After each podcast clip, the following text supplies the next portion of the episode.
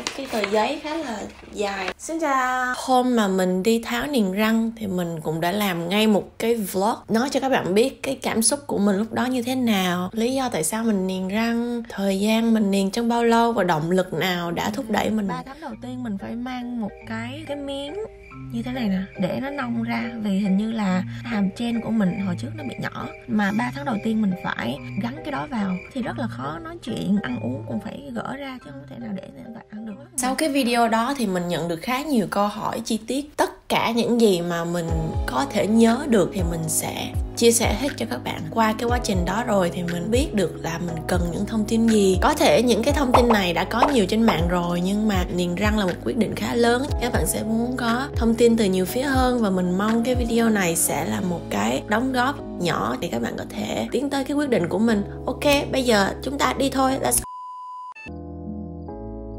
bước đầu tiên, mình sẽ phải đi một cái buổi consultant tư vấn. Thì cái buổi đó cũng không rẻ đâu. Với 145 đô đó, mình sẽ biết được răng của mình đang bị cái gì, có vấn đề gì và có nên niền hay không, thời gian niền là bao lâu, giá cả rõ ràng. Mình có phải nhổ răng không? Tất cả những cái vấn đề đó mình có thể liệt kê ra và hỏi bác sĩ ngay ngày đầu tiên 145 đô úc nha. Mình tính ra tiền việt. Tư vấn thôi là đã 2 triệu ba rồi nhiều không? Chụp hình sẽ khám, xong rồi sẽ nói cho mình biết vấn đề mà mình đang có là gì. Thí dụ như ở đây sẽ là the problem. Và người ta bảo, hồi trước mình bị hô. Mình không biết là mình bị hô luôn á. Mình sẽ để hình hồi xưa lên đây. Các bạn xem thử, cái đó có được gọi là low facial height. Cái chiều này của cái mặt mình, nó ngắn hả? Mình nghĩ là nó rất là dài. Đây là một cái kiến thức khoa học gì đó về răng, hàm mặt mà mình không thể nào hiểu nổi. Sau cái quá trình niền thì bạn sẽ có những cái thin wire. Thin wire là những cái này nè. Sao mà cho các bạn thấy ta khám thì sẽ cho một cái bộ hỗ trợ cho mình lúc mình niềng răng. Mình cần những cái thứ nhỏ nhỏ. Đợi mình một tí, mình nói xong cái wire này là một cái sợi dây thép nhỏ ở hàm trên và hàm dưới luôn.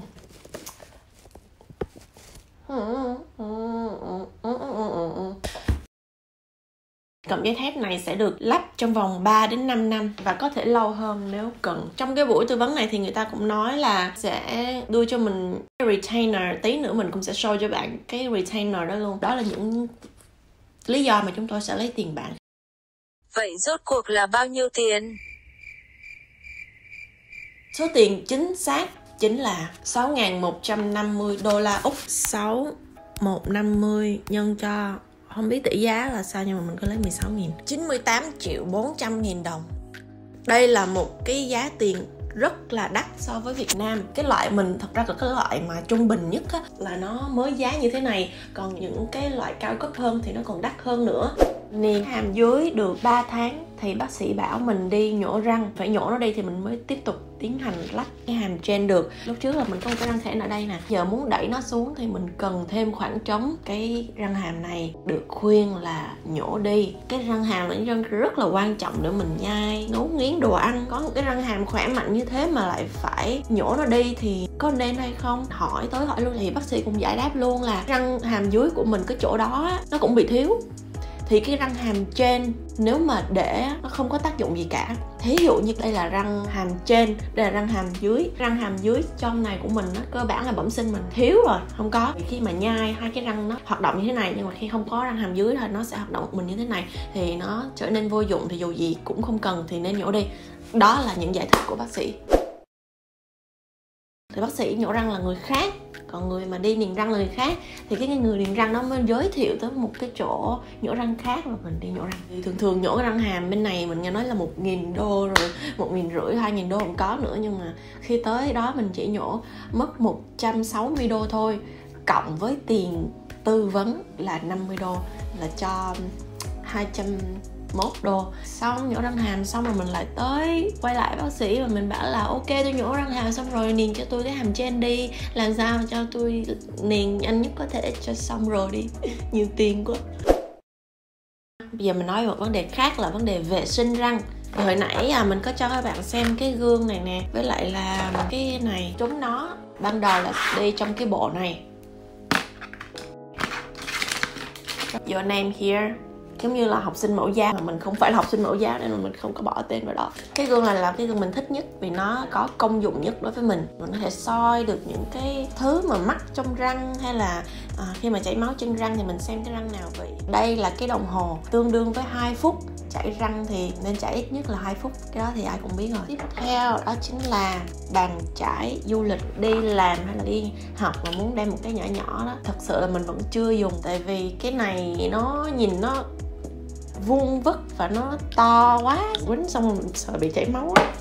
Cái này cũng vậy rất là to không biết tại sao nó lại to như vậy nữa. Và cái cuối cùng cũng là bàn chải trong một cái kit này mà có tới ba cái bàn chải luôn. Chỉ nha khoa.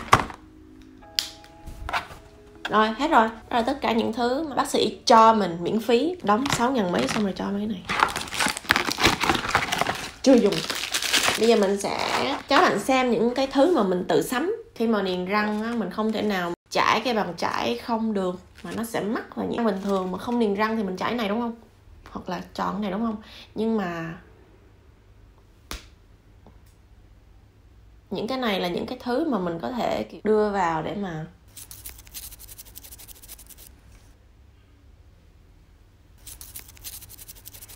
đó.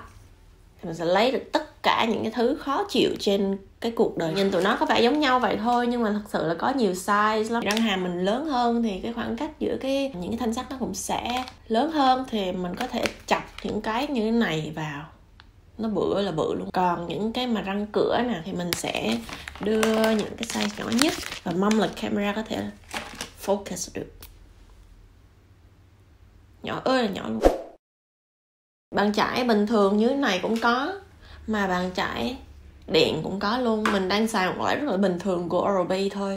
Mình dùng cho những cái ngày mà mới đi siết về á, nó ê, ôi là êm. Khi mà mình chải mình không thể chịu được thì mình sẽ dùng cái này. Chỉ cần đưa nhẹ thôi rồi nó tự xoay xoay xoay xoay. Chỉ nha khoa. Quên mất. Chỉ nha khoa này là mình dùng sau khi niềng răng, chứ trong khi niềng răng đâu dùng được. Trong cái bộ kit này nè, người ta có cho cái chỉ nha khoa của cái niềng răng. Nhưng mà mình dùng hết rồi trong quá trình niềng răng thì mình cũng có xài những cái sợi dây thun. Nói sao cho nó sang ta? Ở đây gọi là elastic band mình xài hết 7 bịch thật sự là mình không có xài hết 7 bịch, nhưng mà cái tổng số bịch mình được cho là 7 trong này còn khá là nhiều. Đây là cái thứ mà cố định hàm trên với hàm dưới để cho nó thẳng hàng với nhau.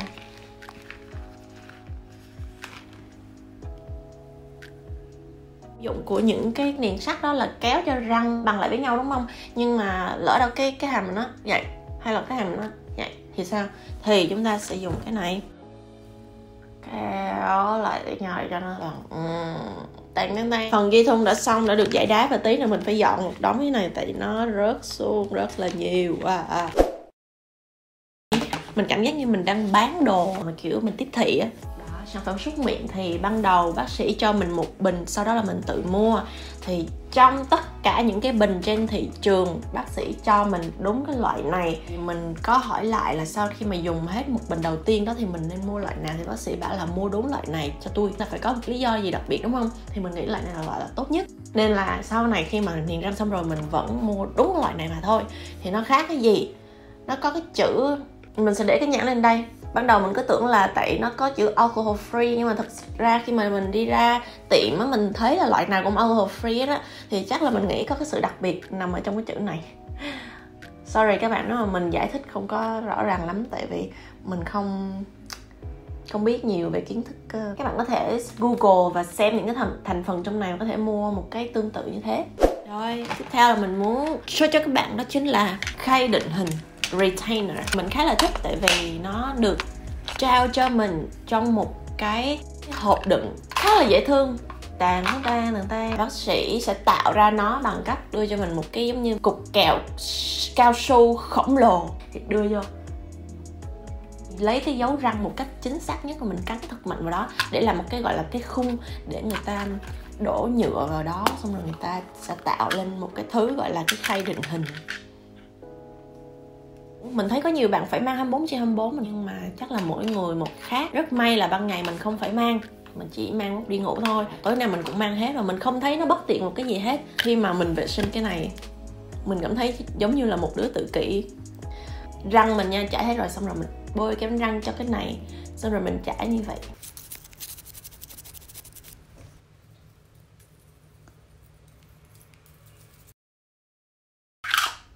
Xong.